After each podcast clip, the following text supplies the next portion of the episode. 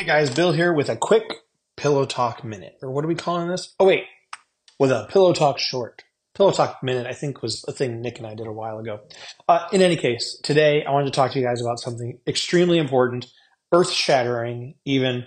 I was at the grocery store yesterday and saw a new product from our friends at Skittles called Skittles Littles. According to the packaging, they're so tiny.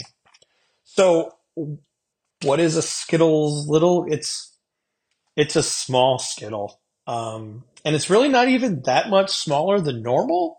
You know how like those little mini M&Ms are considerably smaller than regular M&Ms? Well, a Skittles Little is about twice the size of a little M&M, which I feel like makes it approximately 50% the size of a regular Skittle. Maybe 60% the size of a regular Skittle.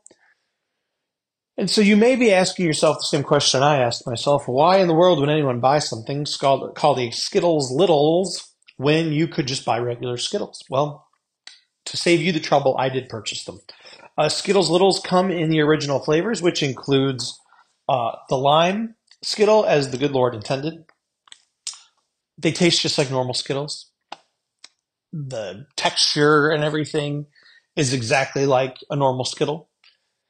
They're just little, which, in all honesty, I didn't like. You know how difficult it is sometimes when you pour, a little bit of Skittles on the table or whatever that you're eating off of, or put it in a bowl? Well, now imagine that those Skittles are 60% smaller, and you have giant-ass man hands, and you're trying to pick them up. It's not good. It doesn't work. Now, I suppose if you were someone who wanted to dump a bunch of Skittles in a hand and then pop that whole handful of Skittles in your gullet, that would be fine. But that's a lot of Skittles. And unlike popping an entire container of those M&M minis down your throat all at once, Skittles Littles are pretty chewy. They're not like an M&M that you can kind of crunch on them once, twice, and then the chocolate melts. These puppies are going to take a minute to work through, and you're going to end up biting your cheek or your tongue or whatever, which is going to be a problem for you for days to come, because you're going to keep biting that same spot over and over and over again, and invariably at one point you're going to be having dinner with your family, and you're going to crunch down on that thing that you've bit on the side of your cheek and go, ah, son of a bitch, I did it again. And then all of a sudden your kids are looking at you and saying, look, that's potty language, that's a no-no word, knock it off. So, don't buy it. Just Skittles. If you want Skittles, Lord knows I like Skittles. Just get Skittles.